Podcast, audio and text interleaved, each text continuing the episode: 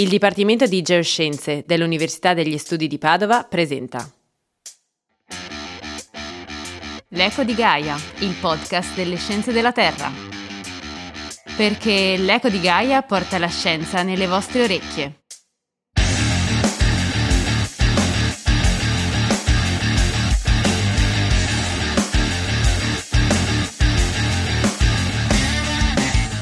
Rischio sismico in Italia, parte prima. Il racconto di Piantignani, 19 anni dopo il terremoto di San Giuliano. Era il mattino del 31 ottobre 2002 e da lì a poco l'Italia sarebbe stata colpita da un terremoto di magnitudo 6 della scala Richter. Siamo in centro Italia, siamo in Molise, siamo a San Giuliano di Puglia. Sono passati 19 anni da quel giorno. Oggi con noi ospite all'Eco di Gaia una delle sopravvissute a quella tragedia una tragedia che tutti noi ricordiamo e che abbiamo il dovere di non dimenticare. Diamo il benvenuto a Pia, Pia Antignani. Buongiorno a tutti, grazie per l'invito e um, sono molto emozionata di essere qui con voi. Innanzitutto Pia, grazie per aver accettato il nostro invito. Questa è una puntata piuttosto particolare e anche, lasciami dire, difficile da, da presentare perché noi siamo abituati a parlare di scienza ma come qualcosa di, eh, di, curioso, di interessante, a volte anche bizzarro. Oggi però parleremo di scienza come di qualcosa che può salvarci la vita.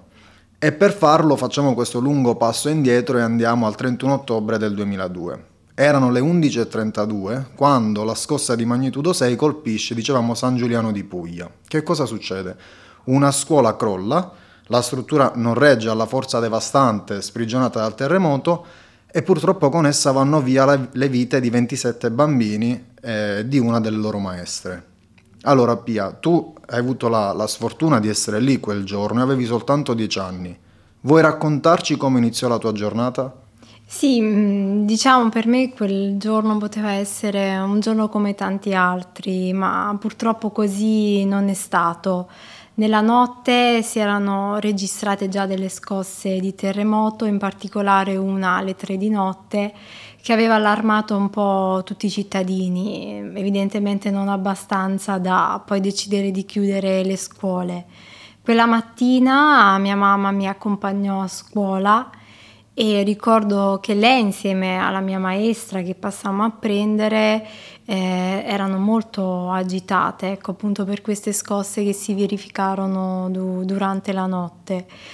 Nonostante questo arrivai a scuola, mi ricordo questo mormorio comunque della gente legato a questa scossa notturna, nonostante ciò comunque iniziai le mie lezioni senza troppi disagi, ero piccola, quindi non sapevo eh, bene cosa fosse un terremoto.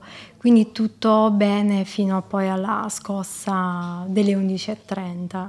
Quindi diverse scosse nella notte, ma dove, eh, dove ti trovavi eh, in quel preciso momento quando arrivò la scossa più forte? Beh, io ero in classe con i miei compagni di classe, stavamo seguendo la lezione di, di geografia e di colpo sentimmo un boato e la terra iniziò a tremare.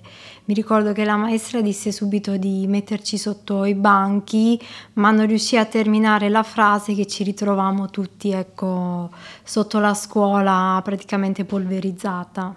E una volta sotto le macerie potevi muoverti o eri, eri bloccata? Fortunatamente diciamo che riuscivo relativamente a muovermi, di certo la posizione non era delle migliori, evidentemente i calcinacci si erano disposti in modo da creare un cunicolo all'interno del quale mi ritrovai non so come. Ecco. Ad avere un po' di spazio vitale. Però. Esatto. E quante ore sei rimasta tra le macerie? Cinque ore, circa cinque ore. Cosa ricordi di, di quei momenti? Io ricordo ecco, la maestra che cercava in ogni modo di parlarci, di tenerci svegli e di darci sostegno e ricordo anche le voci dei miei compagni che rispondevano alle domande della maestra, ma ricordo anche i silenzi di tanti altri che invece non rispondevano. Tra l'altro in seguito al crollo si verificò anche la fuoriuscita di gas Riuscivi a sentirne l'odore dalla posizione in cui ti trovavi o no? Sì, mm, l'odore di gas a un certo punto diviene davvero forte, era pervasivo e mm, fortunatamente poi come, sono, cioè, come mi hanno fatto sapere hanno tamponato la cosa, subito i soccorsi si sono attivati per chiudere le valvole centrali del gas, evidentemente cosa normale anche un, con un terremoto eh, delle tubature erano saltate causando ecco... Cioè non questa... è raro che durante, cioè in seguito a un terremoto si ci siano fuoriuscite di gas. Esatto, non voglio immaginare cosa sarebbe successo ecco, se non avessero rime- posto rimedio alla, alla, cosa. Ma quando ti trovavi sotto le macerie eri consapevole di quello che stava succedendo o magari avevi perso i sensi, non so? Io sono rimasta sempre sveglia e questo lo ricordo, poi c'è da dire che allora ero una bambina e nelle irrazionalità della bambina che ero non mi resi conto effettivamente della tragedia che stavo vivendo. La mia mente un po' anche in segno di autodifesa cercava ecco, di spaziare a destra e a manca evadere. per evadere ecco, da quella situazione infernale. A un certo punto però finalmente arrivano i, i soccorritori. Ricordi il loro arrivo? Io ricordo appunto a un certo punto questo varco di luce che si è aperto e c'erano dei signori che tentavano di comunicare con noi e poi a un certo punto uno di loro si è avvicinato a me e mi porse dell'acqua ecco, per bere. Come ti hanno estratto? In che condizioni eri quando ti hanno tirato fuori dalle macerie? Beh, io appunto ero in, questo, in questa sorta di conicolo che fortunatamente non ha subito cedimenti e il signore, comunque gli spazi erano molto piccoli, non poteva estrarmi ecco lui fisicamente, quindi mi disse che dovevo eh, trascinarmi rasoterra per raggiungere ecco, l'apertura che avevano creato e io con tutte le forze che avevo mi trascinai verso l'uscita e ecco purtroppo durante questo mio trascinarmi sono riuscita anche a scorgere alcuni volti dei miei compagni che non, non ce l'hanno fatta. E poi finalmente ecco, sono uscita fuori alla luce e mi hanno presa, mi hanno presa ecco, in, in braccio mi hanno tirata su. E una volta uscita dalla, dalle macerie hai fatto, detto qualcosa in particolare? O... In realtà quando penso a cosa ho fatto appena uscito, paradossalmente mi viene anche da sorridere perché appunto ero molto confusa e frastornata, quindi l'unica cosa di cui mi preoccupavo era appunto dei vestiti sporchi, le calze rotte, eh, ci rido anche un po'. Poi quando ho iniziato a vedere alcuni volti familiari mi sono dentro di me rasserenata, anche se ero confusa. Era il modo poi... di un bambino di vivere anche Esatto, esatto. E secondo te la macchina dei soccorsi ha funzionato o si poteva fare di più? Eh, secondo me eh, tutti hanno fatto il massimo che potevano, ecco, i soccorritori, che sia volontari, vigili del fuoco, gente comune, sono stati dei veri eroi che hanno scavato praticamente a mani nude, anche perché non potevano essere utilizzati macchinari perché si rischiava ecco, di innescare ulteriori piccoli crolli e mm, che ovviamente come vediamo anche quando ci sono gli altri terremoti in Italia la macchina dei soccorsi funziona molto bene, però si agisce poco prima di questi eventi, quindi eh, dal punto adesso, di adesso vista della prevenzione. In che modo questa tua esperienza ha influenzato la scelta di studiare poi geologia? Perché tu sei qui sia come eh, reduce questa, di questa esperienza, ma sei anche una geologa. Esatto, infatti io sono felicissima di poter dire adesso, cioè di raccontare con la mia esperienza da sopravvissuta, con il cuore ecco, di sopravvissuta, ma la mente di, di una geologa. Ehm, poi come dico io, la vita è un po' una strada piena di incroci e le scelte che facciamo sono dettate sia dalla nostra indole che, che dal nostro vissuto io fin da bambina ero appassionata di scienze e poi con il terremoto eh, ho perseguito questa, questa strada che, mi ha, che è culminata negli studi universitari di geologia che mi hanno aiutato tantissimo a comprendere il fenomeno e a esorcizzare anche molte delle paure che avevo. Anche se in realtà adesso non ti occupi di terremoti, ma di gemme, pietre preziose. Esatto. Quindi è stata un po' una rinascita. Esatto, come dico io, um, ho diciamo, metabolizzato con i miei studi di geologia quello che, che avevo vissuto, ho capito che in realtà il terremoto è un evento naturale come lo sono tanti altri ed è solo l'uomo con la sua negligenza che trasforma questi eventi in catastrofi. E io poi, specializzandomi in mineralogia e adesso lavorando con le gemme, dico sempre, sono andata verso il lato anche creativo della natura, perché la natura non è solo distruzione, ecco, è, anche, è anche bellezza. Diciamo che sei una fenice, sei ecco, risorta dalle, esatto. dalle Ma perché secondo te è importante oggi, dopo 19 anni, parlare di quello che è successo a San Giuliano? Perché è solo attraverso la memoria che possiamo far sì che la storia narrata attraverso questa memoria non si ripeta più. La memoria è fondamentale per uh, indurci in riflessione su appunto il grosso impatto sociale e anche economico che questi eventi naturali possono causare se non impariamo a conviverci, a conviverci meglio. Ma quella di San Giuliano era una scuola vecchia, fatiscente o era di recente costruzione? Allora, la, io poi comunque ho fatto le, le, mie ricerche perché come dicevo mi sono subito in, interessato e approfondito la tematica. La scuola di San Giuliano era un edificio del, del dopoguerra, ecco, e nel corso della sua storia ha subito una serie di, di interventi. L'ultimo lavoro di ampliamento e ristrutturazione era proprio recente, era stato effettuato un mesetto prima della scossa di terremoto. Oggi la scuola è stata ricostruita? Sì, la scuola di San Giuliano è stata totalmente ricostruita ex novo in un sito diverso da quello in cui era presente la vecchia scuola e al posto della, della vecchia scuola è stato realizzato un parco della memoria nel 2011, e, ehm, che è un parco appunto che è proprio un luogo di preghiera, di meditazione, all'interno del quale hanno voluto lasciare un po' come simbolo anche proprio dei ruderi della, della vecchia scuola. Ma cosa non funzionò quel giorno? Guarda, secondo, io dico la mia, l'unica cosa che non ha funzionato quel giorno è stata la scuola. E infatti subito all'indomani della, della tragedia uh, ci fu, furono aperte delle indagini per uh, capire di, di, chi fosse stata la colpa di quella vergognosa pagina della storia italiana che poteva essere evitata. E si scoprì che quella scuola era stata riaperta dopo gli ultimi lavori di ampliamento senza il collaudo previsto dalle, dalle norme edilizie e poi anche con eh, diciamo, i processi che, che, fecero le indagini, ehm, comunque poi è stato stabilito che è vero che il terremoto del 31 ottobre fu l'evento scatenante della tragedia, ma eh, se la scuola fosse stata costruita con criteri rispettando le norme edilizie, quella stessa scossa non, non, sarebbe bastata a far crollare l'edificio.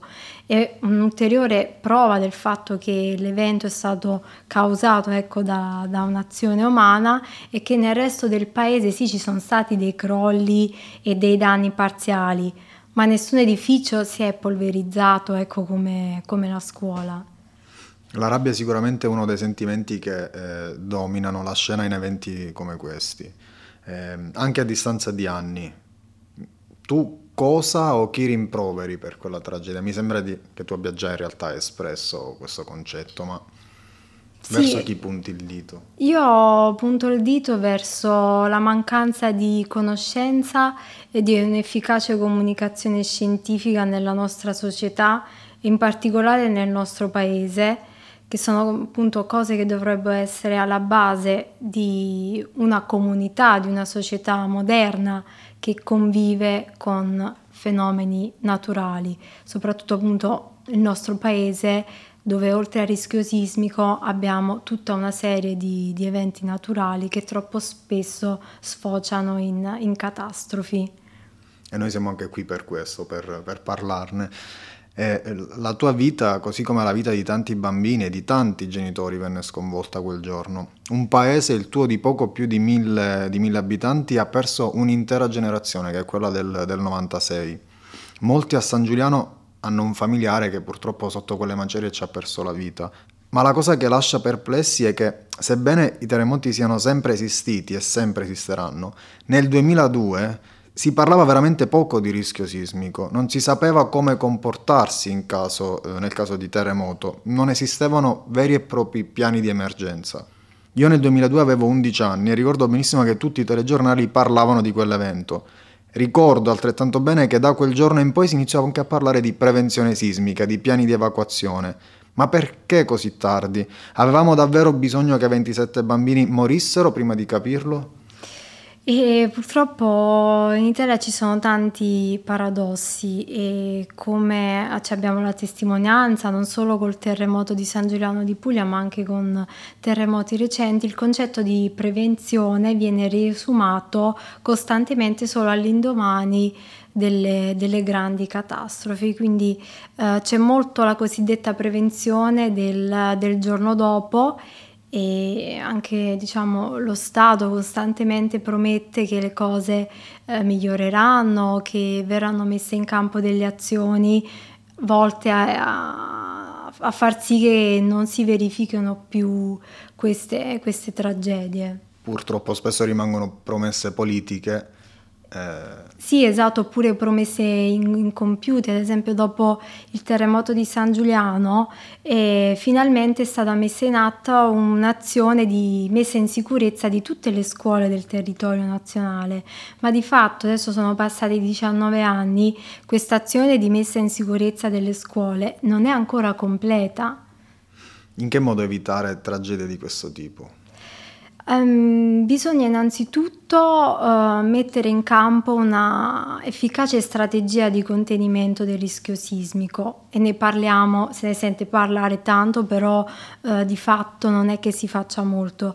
Secondo me una buona strategia deve operare sia con azioni concrete, tra cui ad esempio anche quella del sisma bonus che è stata istituita di recente, che consenta di raggiungere questa utopica messa in sicurezza degli edifici a livello nazionale.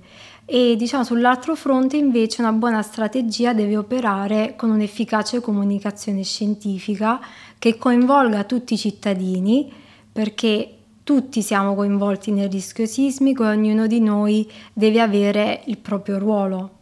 Dicevamo che prima della forte scossa delle 11.32 ci furono delle, delle scosse la notte precedente, ma anche successivamente ci furono eh, altre scosse. Mm, il paese venne, venne sfollato, tu mm, sei rimasta a San Giuliano o ti sei spostata? In che modo è cambiata la tua infanzia in seguito a quell'evento? E sì, io dopo il terremoto ovviamente sono, sono andata in ospedale ricordo di, di queste scosse che si susseguivano e a un certo punto mio padre prese la decisione di portare me e tutta la mia famiglia in Trentino, Alto Adige, dove allora lui lavorava. Quindi la mia vita fu totalmente stravolta sotto ogni punto di vista. Lui prese questa decisione perché ovviamente in paese non si poteva tornare, tornare non voleva che vivessimo come famiglia il disagio di essere de- degli sfollati.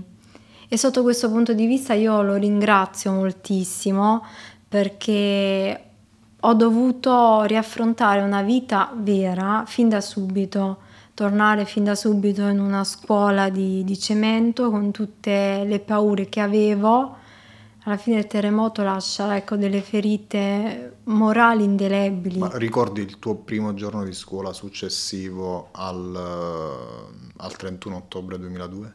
Io sì, mh, mm, ricordo che poi appunto sono arrivata in Trentino e mm, ovviamente ero molto confusa e frastornata ai primi tempi e, ehm, però mi è servito, cioè ho avuto subito la forza di... Ma quanto tempo è passato dal... Mm, beh, adesso esattamente non ricordo, comunque appunto sono passati un paio di giorni dopo il terremoto della scossa del 31 che sono stata in ospedale, però dopo circa una settimana io praticamente ero già andata via con la mia famiglia. Anche perché rimanere a San Giuliano significava affrontare le, le tendopoli, la, la, la, sì, esatto, sì, sì, esatto, perché appunto casa mia, come tante altre case, non erano, non pote- chi non era agibile, fortunatamente casa mia non è crollata, però comunque non, non potevamo tornare a casa. In quel periodo i principali giornali nazionali la mattina del primo novembre soprattutto, intitolavano le loro pagine scrivendo così. Per esempio il Tempo scrive La strage degli innocenti, o ancora La Repubblica scrive Terremoto, la tragedia dei bambini. I bambini sotto le macerie del terremoto, salvateci, scrive il Corriere della Sera, mentre il giornale intitola La strage dei bambini. E ancora piangono e scavano per salvare i figli, il messaggero. Questo ci fa capire l'impatto che ebbe eh, quello specifico evento sulla comunità non solo locale, e quindi molisana, ma nazionale e internazionale. Nessuno rimase impassibile di fronte a quella tragedia. Il terremoto di San Giuliano non fu soltanto il terremoto di San Giuliano, fu una sconfitta per l'uomo civilizzato, per la scienza, per la tanto acclamata e cantata tecnologia, per l'avanguardia. Eppure era il 2002, non era la preistoria. San Giuliano è senza dubbio la prova che non esiste sicurezza senza la prevenzione. Cosa rimane oggi a San Giuliano di quel 31 ottobre? Beh, il terremoto non causa solo danni alle costruzioni e vittime umane, ma lascia delle ferite indelebili anche dal punto di vista del tessuto collettivo, distruggendo legami che un tempo magari erano ben saldi, allontanando le persone, ma stravolgendo anche le tradizioni che magari erano ben radicate all'interno di una comunità, così come anche le attività produttive. Dopo il terremoto c'è stato un forte spopolamento non solo del paese San Giuliano di Puglia, ma un po' di tutto il, il Basso Molise che è stato coinvolto da, dal sisma del, del, 2002. Quindi parliamo di una vera e propria frattura sociale. Esatto, e che comunque non, a distanza di tanti, tanti anni non si è ancora rimarginata. Adesso voglio leggerti una frase che ho trovato su internet, vediamo se la riconosci. Non si può salvaguardare la vita umana tralasciando l'importante tassello della geologia nell'ambito delle costruzioni. Di chi è? Eh, chi, chi lo sa? Piantignani. Ora, con questa citazione noi dell'Eco di Gaia ti, intanto ti ringraziamo per Grazie aver partecipato. Ti salutiamo. Eh, non è stato sicuramente facile, ma utile per sensibilizzare le coscienze di chi può fare qualcosa nell'ambito della prevenzione sismica, ma anche del, eh, del singolo cittadino. So che adesso, eh, come dicevamo prima, ti occupi di mineralogia e gemme preziose e fai questo lavoro con grande passione, quindi noi ti auguriamo tanta fortuna per la tua carriera e per il tuo futuro. Grazie Pia. Grazie a voi nuovamente per l'invito, per me è stato un enorme piacere poter parlare della mia esperienza e mm, di raccontare la mia memoria che spero possa arrivare alle istituzioni ma al contempo che possa anche stimolare le nuove generazioni giovani ad interessarsi alle geoscienze e occuparsi di, di, di prevenzione sismica e questo per fare in modo che quello che ho vissuto io da bambina non debba viverlo più nessuno. Finisce qui la prima parte di questa puntata dell'Eco di Gaia. Mm, vi invito ad ascoltare anche la seconda parte in cui continueremo a parlare di prevenzione sismica e lo faremo insieme a Valeria Cascone, una dottoranda del Dipartimento di Geoscienze dell'Università di Padova che ce ne parlerà da un punto di vista un po' più, più tecnico. Grazie Pia e ancora tanti auguri per, per il tuo futuro. Grazie. Ciao a tutti. Ciao a tutti.